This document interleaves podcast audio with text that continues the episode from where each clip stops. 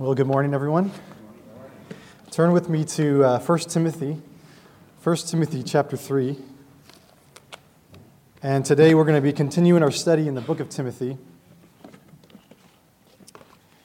We took a short break over uh, the Yosemite Conference weekend, and we're going to pick up now um, in chapter 3.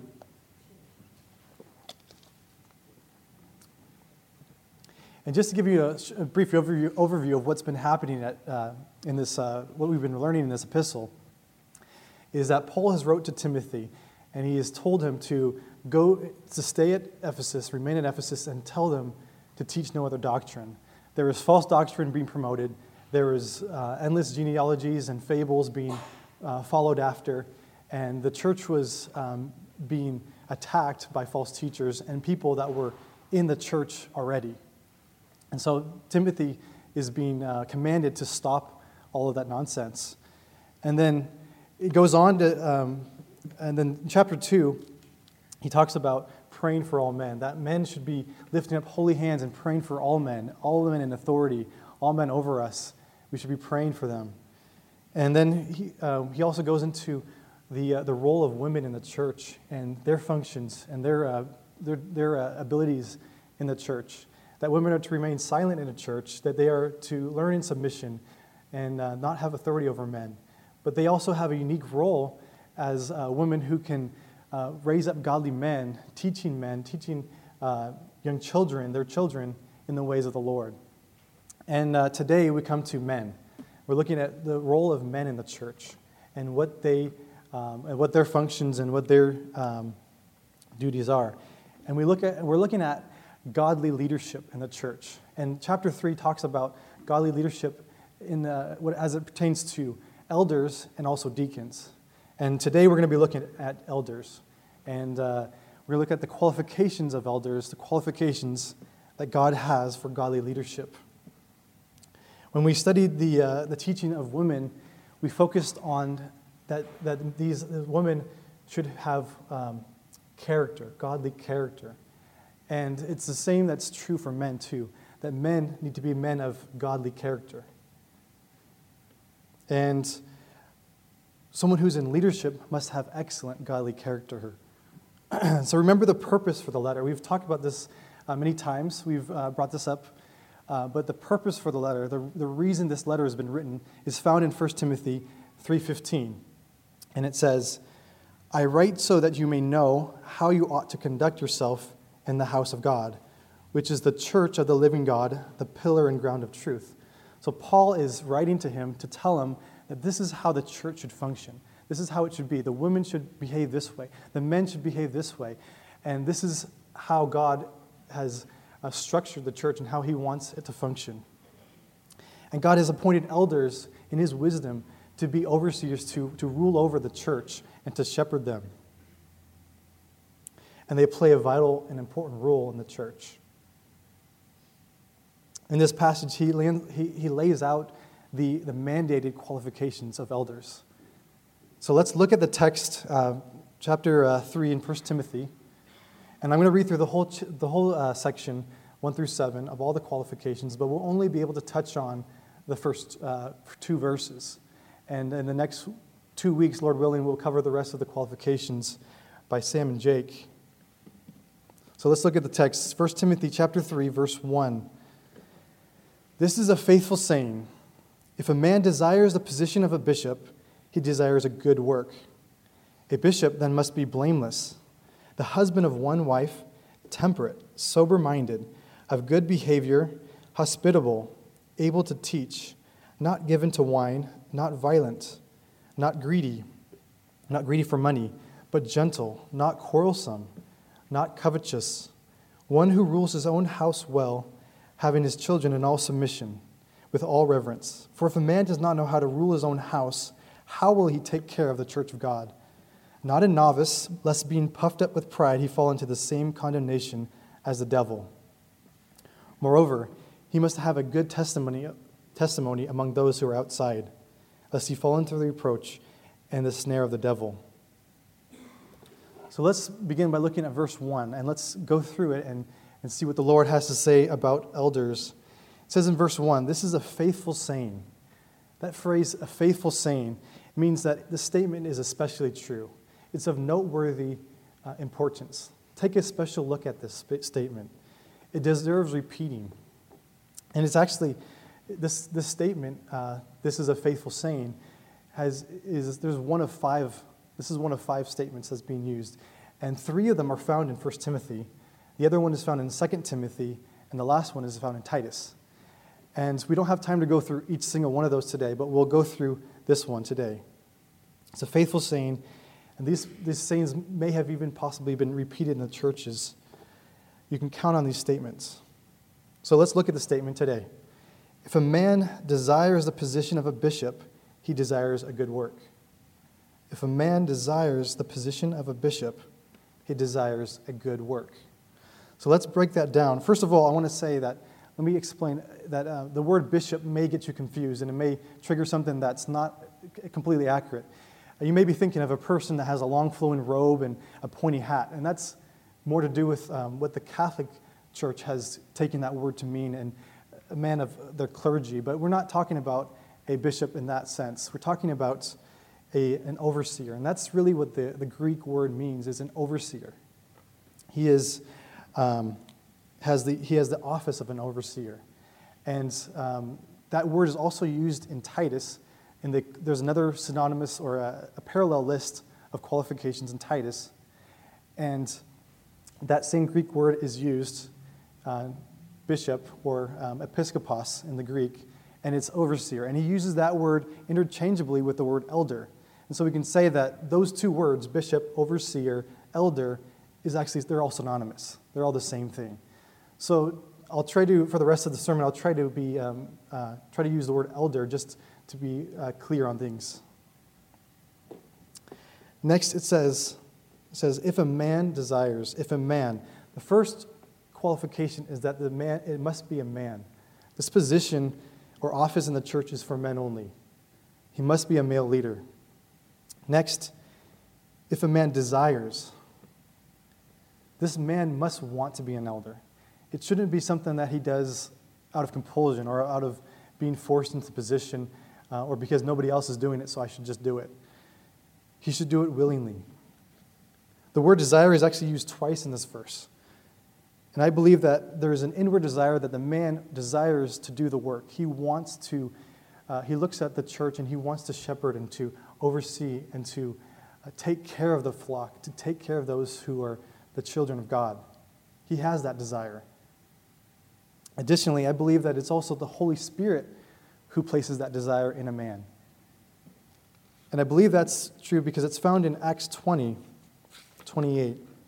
And it says this Take heed to yourself and to all the flock, among which the Holy Spirit has made you overseers, to shepherd the church of God, which he purchased with his own blood. It is part of the work of the Holy Spirit to place a desire in the man to want to be an elder.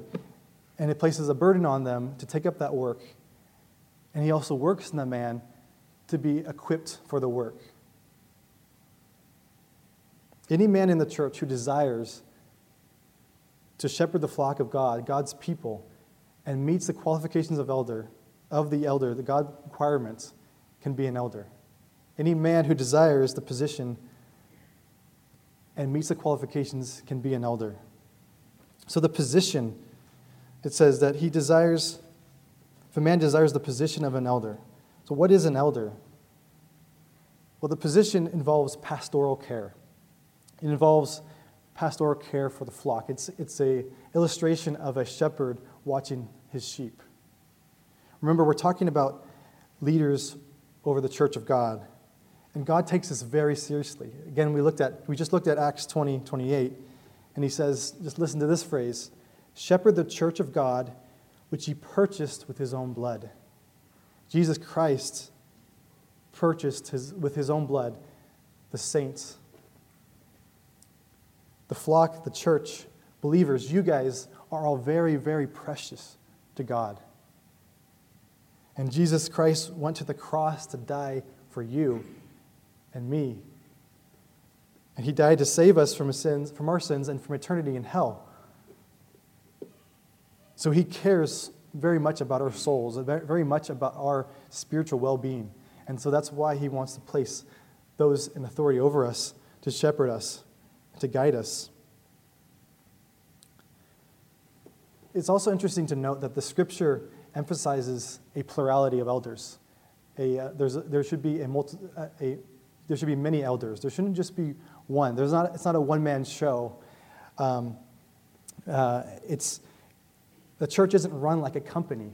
There isn't a CEO and a, and a board, of, um, board of directors, but it's a, um,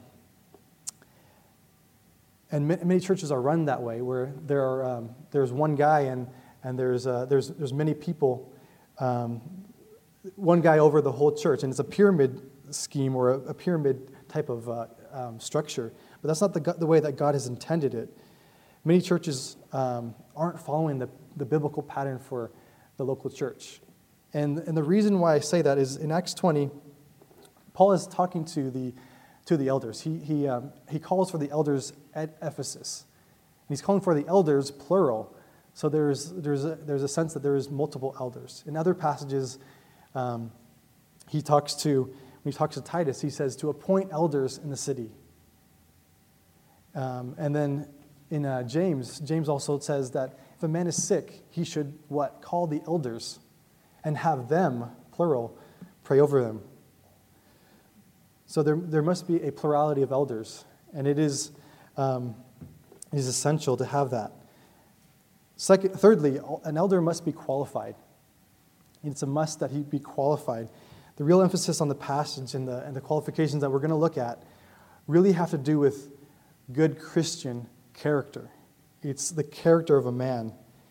It's important that he meets God's standard and not just man's standard. It's interesting to note that uh, in, the, in the list that we read, it's, there's, there's no qualification that he has an IQ of 140 or that he has a bachelor's degree in seminary or in a theological Bible school or, he, or that he's a, success, a successful businessman or a um, dynamic preacher. None of those are essential qualities or qualifications that an elder must have. But so many churches place such a strong emphasis on those things. But it's plain and simple. God says, This is what my standard is. This is who I want in the office of an elder. we don't need to add extra qualifications to what God has made.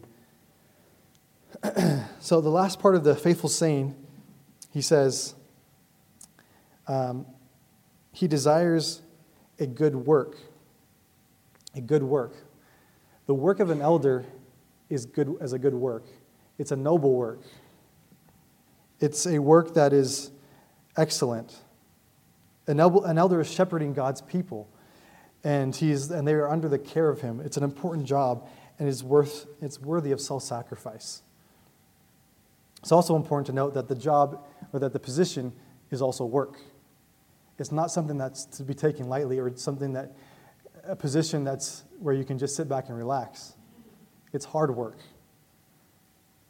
It's not for people who are, who are seeking, those people who are seeking a, a place of prominence or a place of status in the church or, or to wanting to, um, um, to look, um, to, ha- to have a, a position that's um, over one another, but it's, there's a heavy responsibility that's placed it's hard work. It requires devotion and time and energy and to be uh, emotionally drained and spiritually drained and mentally drained. The job duties of an elder include sleepless nights, late night counseling sessions, rebuking false teachers, defending the faith, teaching others, showing hospitality, and the list will go on and on. But remember that it is a noble work. And we learned last week, if you weren't here, we talked about, uh, Matt gave a message on Galatians 6, 9 through 10. And, it, and he said, and it says in there, do not grow weary while doing good. Those of you who are, aren't elders, encourage the elders here. Encourage those who are laboring for you and laboring after your own soul. You're watching your own soul. They're here for your protection. Honor your elders. And elders, don't grow weary while doing good but continue to faithfully serve him. And when the chief shepherd appears, you will receive the crown of glory that does not fade away, as it says in 1 Peter 4, 5 4. So before I go into the qualifications of an elder, I want to um, say that it is, is also important to note that elders are to be an example. Elders must be an example to the flock. In 1 Peter 5, 1 through 4, it says, The elders who are among you I exhort, I who am a fellow elder and a witness of the sufferings of Christ, and also a partaker of the glory that will be revealed. Shepherd the flock of God which is among you, serving as overseers, not by compulsion, but willingly, not for dishonest gain, but eagerly, nor as being lords over those entrusted to you, but being examples to the flock. And when the shepherd appears, you will receive the crown of glory that does not fade away. I said earlier that it's not a place for seeking prominence or for your own selfish desires. Peter says that the elders are there to serve the flock of God. It isn't out of compulsion, they should do it willingly. Overseers aren't to lord it over them, over, over, over the saints, but they are to be an example. Elders are to be an example so that we can follow. And God sets a standard of godly character here in this list of qualifications for elders to have so that they might be an example to us on what godly character looks like. They are a living example, and that we should imitate them as they imitate Christ. Before we go into the, the, uh, the, qualifications, I don't want you to check out and say, well, this message isn't for me. I, I don't have any desire to be an elder. I never will. Or I'm, I'm a woman, I can't be an elder, so I can just go ahead and sleep. Well, I, I want you to stay with me for a few reasons. A few reasons. I'm going to give you three reasons why you should uh, stay in there. It's important that we know these qualifications. It's important to know these qualifications. It's important that we know because we must hold leaders accountable to them. We must be able to recognize and observe whether someone is qualified or not. And there are so many churches out there that have unqualified men in leadership that don't even know what the, the qualifications are for an elder. So we must know them and be able to recognize them. And if we have someone that desires to be an elder, how do we know if that man is qualified? Let me give you an example. If you were working for a company, say you were working for a large organization and it was an accounting firm, and you were in charge of hiring, you were a hiring manager, and this was the first time your boss came to you and said, I want you to hire an accountant, and you've never done it before, he says, Go out and hire somebody, and you pick the best guy. But I'm not going to, and he doesn't give you any reasons or any qualifications of what that man or woman must have. Well, how are you going to know what, who to pick when you hire for somebody? Don't you want to know who, what the qualifications are for the job? Don't you want to know if, the, if that person meets those qualifications by getting to know them? It's the same way we must be able to, we must know what the qualifications are so that we're not just picking someone who looks nice or best dressed the best or that someone who talks the most eloquent or has the, you know, the bit, the, is the most smooth talking person. That's not who we're looking for. We're looking, we're looking at God's standard. We want God's standard and um, a man in the leadership that is uh, based on that. Secondly, second reason why you should stick here, stick around, is that believers, we should all seek to aspire to these, qualifi- to these qualities. We should all be seeking to aspire to these qualities. It isn't an exclusive list. This isn't for the spiritually elite or the, um, the super Christians. This is, these are God's standards of character for everyone in the church, men and women. You see, many principles, many of these principles are repeated throughout the New Testament. Look at hospitality, and hospitality is um, all of us are, are supposed to be um, able to, to provide hospitality to others. We all should be blameless.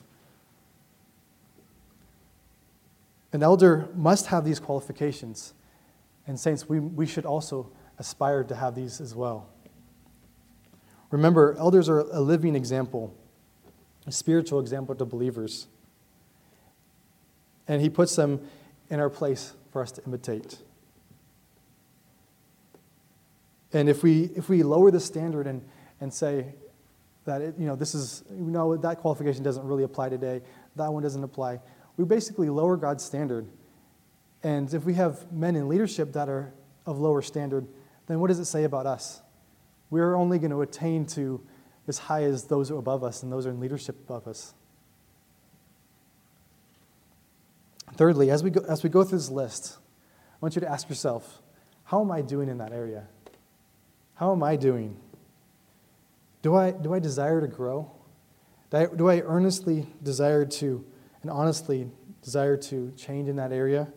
Honestly, ask yourself this, these questions and, and uh, reflect on your life. If you recognize an area you're weak in, ask God to help you in that area and to grow and to mature. Remember this that godliness takes time. Godliness takes time. It doesn't happen overnight. And it takes time to spiritually mature. Later in this, later in this uh, letter to Timothy, Paul says, exercise yourself towards godliness. It takes time. You, you, don't, you don't become a macho man after exercising one time. It takes time to, to, to exercise and to grow and to mature. And lastly, one, young men who are here, older men, any men here, you may be sitting here and thinking, you know what, I really do desire to be an elder. I really want to shepherd God's people. I have that desire, that burning desire to, to, to lead his people. Well, I'll tell you this you desire a good work.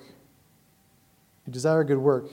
And now look at these qualifications and honestly think do you meet these qualifications? And now is the time to be working. It doesn't magically happen when you turn the age of 50 or that you be, become, uh, you know, uh, it, it doesn't happen overnight and it doesn't happen by age. So honestly, look at these qualifications and see how, how you're doing on these. So let's look at the first one, chapter 2, uh, verse 2. A bishop or an elder then must be blameless.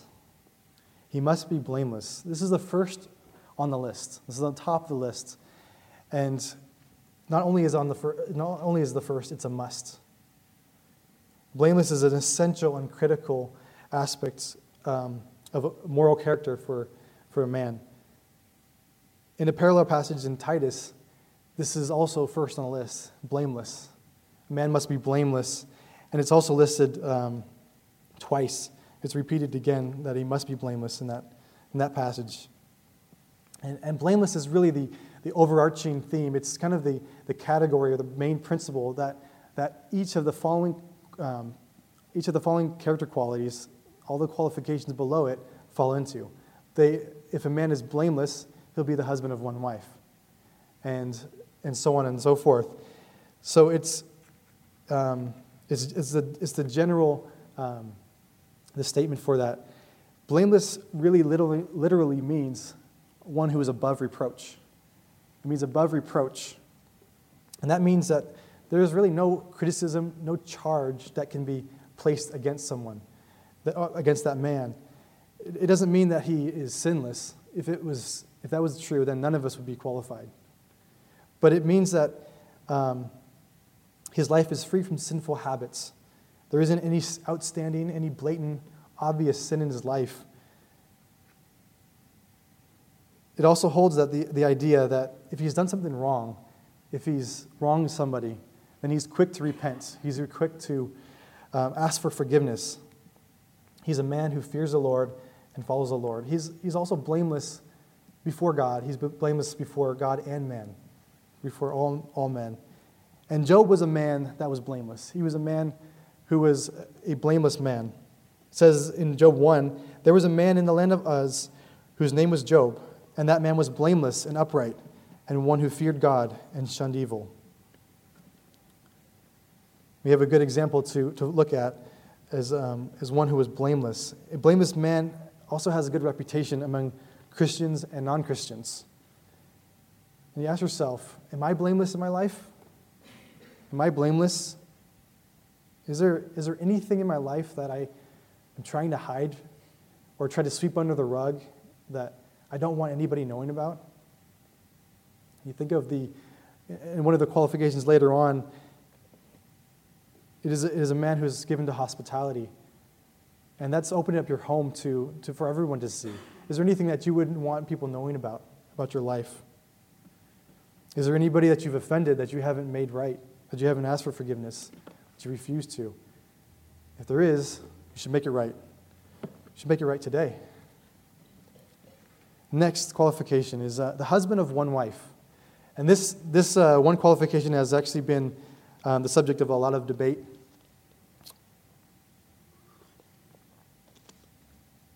Been highly debated, and uh, but I wanted to, I wanted to, uh, to, to, go through a few of those and, and uh, show you what uh, the, uh, the correct uh, application interpretation of this, if this is. Um, the husband of wife, one wife, you know, the first question people would ask is, does it mean that a, an elder must be married? Does that mean that he must be married? And if, if that were a requirement, then it would also be, um, in Paul's teaching to, um, in 1 Corinthians, he talks about that there is an advantage of being of singleness, and that a man who is single can actually, that has the gift of singleness, can actually be more effective in his service to the Lord and in, in devotion because he's spending and focusing all of his time and energy on serving the Lord and not being distracted by um, having a wife. And he says that it is, is more commendable to be, to be unmarried than married. but this can't be what Paul is teaching here. And the truth is that, is, is that it, is, it is more common, it is common that men are married and that men have children. And I, I, believe that it would be preferred that a man is married because of the, uh, the, the, matter that is handled as an elder. They're, they're dealing with personal lives, they're dealing with married couples and the intimate, uh, the intimate um, issues that surround that. And a man that is, uh, has that experience being married can definitely um, benefit the assembly in that sense. So it is preferred to be married. Another interpretation is that this, this statement is actually pro- prohibiting polygamy. And now I would say that um, I don't believe it's the sole purpose of this passage or this phrase, but I would definitely say that it could be re-emphasized that it is prohibited polygamy. Obviously, someone who is uh, a polygamist can't be an elder. And it is clear in other scripture that it isn't, that polygamy is also wrong, it's sin. Others interpret this phrase that the husband of one wife means that he can only be married once in his lifetime, so that if his wife dies, he is not able to remarry. Then he would be disqualified. But it also goes against other um, passages in Scripture which um, talk about um, remarriage. And um, later on, it talks about widows who are able to remarry. Um, and if a man remarries after his wife dies, he would still be the husband of one wife because marriage is dissolved um, after, after death. Another question that comes up is Is an elder disqualified if he's divorced? You know, divorce is probably one of, the, um, one of the more touchy subjects, and it would probably be a disqualification in this area, especially divorce that is outside the biblical grounds for divorce. Uh, this issue kind of becomes very complex and, um, and confusing and must be based off of the scripture, off of the scripture as a whole, and um, as it relates to divorce and remarriage. And it, it's hard to go into each specific thing, and the more you get into it, the more questions arise, and it's um, it's hard to give a definite answer. But in most cases, it would be unwise for a man that is divorced to be an elder, because divorce has such a huge impact on all parties involved, on the children, on the wife, on the husband, um, and all those around. However, this doesn't mean that a man who is divorced is completely useless for the Lord. A man can be still greatly used in countless ways to serve the Lord in the church. But what I would, what I would like to say is that I believe that uh, this area has to do with being blameless in your marital life. He is above reproach in his um, marital life and his sexual life. In both lists, both lists, the husband of one wife is right after blameless, is the first one, and is probably the one that is most of most um, uh, highest importance.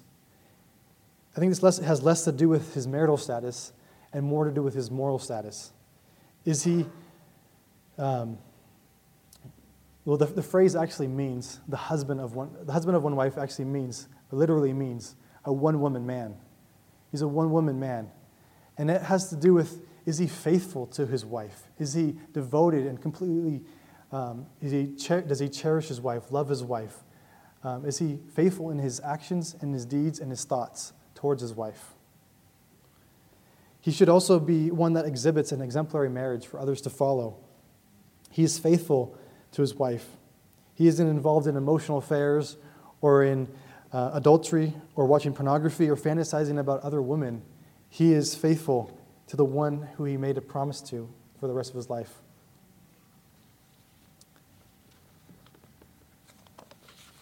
And in light of the, today's society, there, there's a distorted view on marriage. I want to say that, I want to add that it doesn't include, that this doesn't include any marriage that society deems as marriage. Same sex marriage would definitely be prohibited, and the marriage is based off of the biblical standard of marriage, not off the world standard for marriage or what the Supreme Court says is marriage. This would also exclude any type of sexual deviations or any sexual um, from, a, from a regular, faithful, monogamous marriage. So that would include polygamy or bigamy or uh, homosexuality or adultery or any other kind of questionable sexual relationships. The next, the, um, the next qualification is temperate. He must be temperate. And this means that he's self controlled or restrained. Self, he shows self restraint. And in the Greek, it means wineless, uh, one who is uh, wineless. But uh, in, this, in this passage, it, it really refers to his mental sobriety, that he is clear headed. He doesn't take things into excess, so he doesn't take things like food and drink to an excess. He is also, um, his, his thinking is clear, and he can, um, he can think clearly on, on matters that are of importance and, and uh, issue correct judgment, clear judgment. He isn't being polluted by other things. It is necessary that an elder be emotionally, mentally, and spiritual, spiritually stable because they, they face many difficult situations and must have a clear head.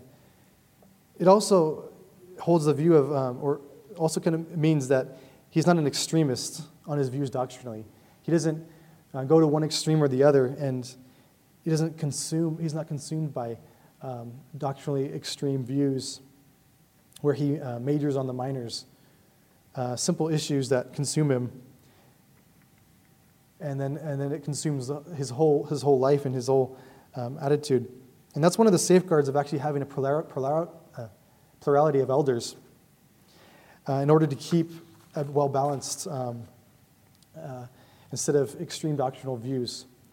And self control is one of the fruits of the Spirit as, um, and is very important in the Christian life. Next, he must be sober minded. And this, this has, is a very similar word to uh, temperate, but he's sober minded. This also carries the idea that he is self controlled, he exercises good judgment, and is sensible. It means that he isn't a person that um, this person must be, he must take the areas of life, the issues of life, and let the matters of eternity seriously. He isn't a jokester, and he isn't always wanting to get the last laugh in. For some people, everything is a joke to them, and nothing is serious. They use jokes to make light of serious issues, and instead um, treat them instead of treating them with the proper respect. And we shouldn't laugh or joke about sin. It is, it is serious to God. It should be serious to us you know, our conversation should also be filled with encouragement, with um, instructing, with building up one another, instead of tearing each other down. Elders deal with very serious issues and a lot of personal matters. And an elder must take things seriously and fear the Lord. Next is a good behavior, of good behavior. And this, this really means that he is respectable. He's, he has a well, well ordered life as well. And he is honorable in his behavior his conduct toward others. He is well behaved, good behaved, uh, good and pro- has good and proper behavior. Um, in his whole life, he is ordered and disciplined in all areas of his life his personal life, his marriage, his life at work, life at home. He's a man who is respectable, one who someone can look up to.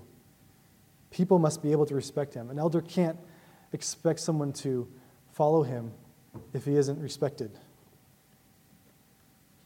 if he's not respectable by others. Next, uh, an elder must be hospitable.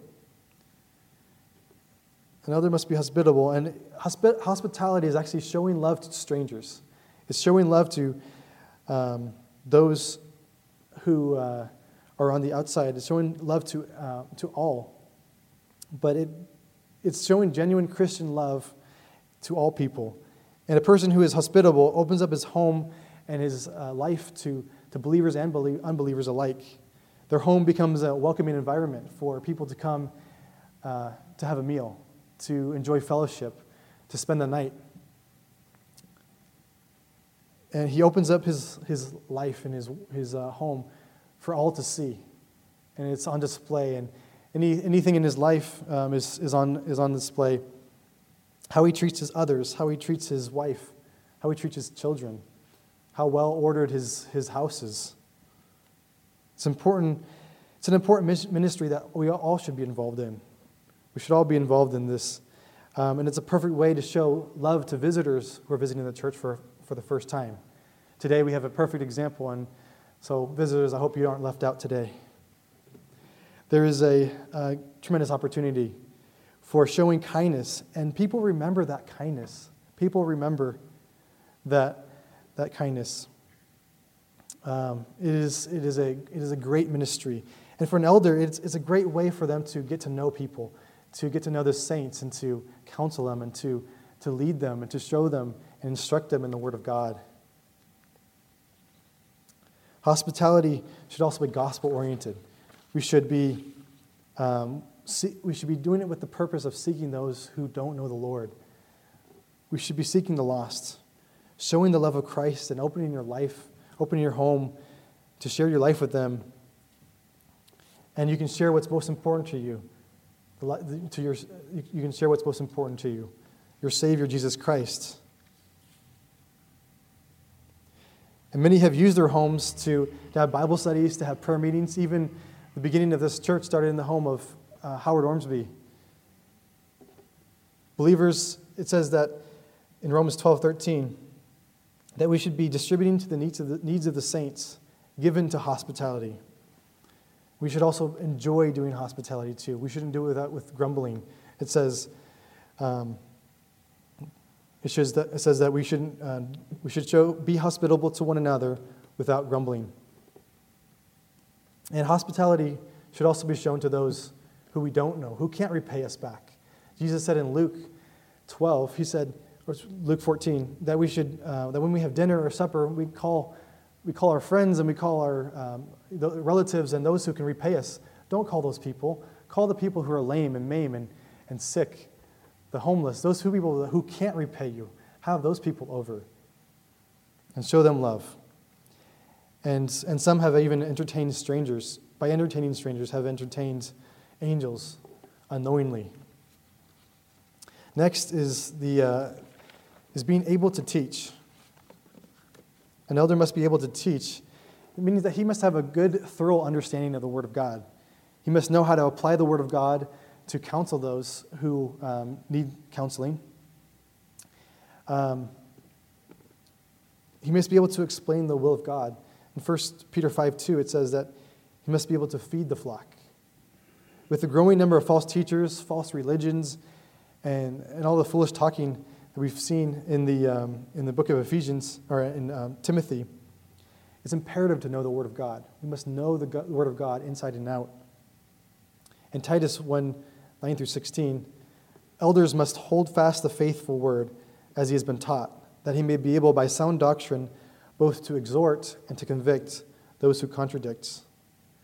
And the reason why is um, explained later on. It says, For there are many insubordinate, both idle talkers and deceivers, especially those of the circumcision, whose mouths must be stopped, who subvert whole households, teaching things which they ought not, for the sake of dishonest gain.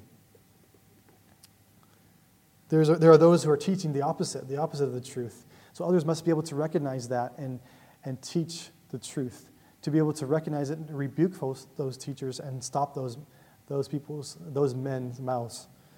they must be able to teach. Um, being able to teach also means that you must be spending time in God's Word. He must be a good student, student of the Bible. He must be studious, taking the time to know all areas of Scripture. He is disciplined in his study of the Word of God. He loves the Word of God. This doesn't require that the, uh, the elder has a gift of teaching. It doesn't mean that he has to be an eloquent, dynamic preacher, but he does have to understand and have a deep understanding of the Word of God and, and know how to go to wor- the Word of God on an issue instead of going to his own uh, personal experience or his own thoughts on it. He goes, let's look at the Word of God and what he says about the matter. It's not his own opinion, but it's God's. In 2 Timothy 3:16 it says that all scripture is given by inspiration of God and is profitable for doctrine, for reproof, for correction, for instruction in righteousness, that the man of God may be complete, thoroughly equipped for every good work. As a shepherd, an elder must be able to exhort, encourage, rebuke, instruct believers in the Word of God. Saints, how well do you know your Bible? How disciplined are you in studying the Word of God? And understanding the Scripture for yourself, not just reading the Bible, but understanding what the Word of God says and applying it to your life. The Word of God is sufficient, it is able to equip us. It is able to equip us for every good work. That means that you must be studying, must be reading, meditating, memorizing the Word of God, and obeying the Word of God in your own life. So we come to the end of the, the last uh, of verse 2, and those are the first seven qualifications of, a, of an elder. And we see that God requires an elder to be a man of godly character. He must be blameless in all of his areas of his life. This is the, God's order for church leadership. And um, God has placed over elders over us to watch over us. And as we look at the tremendous task that God has placed elder, on elders and entrusted them, we ought to think soberly about their job. As believers, we should remember the elders. We shouldn't take lightly what they do. Don't forget to pray for them every day, as they have a tremendous amount of responsibility. Paul says later in this letter, Let the elders who rule well be counted worthy of double honor, especially those who labor in the word, of, word and doctrine. The elders here at Calvary have labored tirelessly for many years in teaching and preaching and counseling and rebuking and, and all, of the, um, all of the work. They have worked hard. We should encourage them and support our elders here at Calvary. As believers, we are also called to submit to our elders. we we must be able to follow them willingly and to heed their counsel. Hebrews 13 17 says, this it says, Obey those who rule over you and be submissive, for they watch out for your souls. As those who must give an account, let them do so with joy and not with grief, for that would be unprofitable for you. Elders are accountable for, to God for this, and they have to give an account to God for uh, each and every one of us in the church. Let them do their job joyfully. You don't want them to, when they're, when they're talking to giving an account before God, and God says, What about Luke? Well, you know, he was a tough one. He didn't listen to anything I said. You know, submit to your elders and follow them. You know, I really love the, really love the illustration of, a, of the, the shepherd tending and caring for his sheep. The shepherd loves his sheep and watches over them. And he, he can call them by name and they follow him. He cares for the sheep and protects them from the thieves, from the robbers, from the wolves, from attack. Who is the head of the church? Who's the head of the church? Jesus Christ is, yes. Jesus Christ is the head of the church. In Ephesians, it says that it really shows the care that Jesus has for his church. It says, Christ also loved the church and gave himself for her, that he might sanctify and cleanse her with the washing of water by the word, that he might present to her that he might present her to himself a glorious church, not having spot or wrinkle or any such thing, but that she should be holy and without blemish. Um, Jesus has placed elders over us to feed us, to tend to our needs, and to care for us, to be examples and to steer us away from sin. They are examples of holy conduct that we should follow and that we should aspire to be. And Jesus is also the good shepherd. It says in John 11, 10 11, says, Jesus says, I am the good shepherd. The good shepherd lays down his life for the sheep.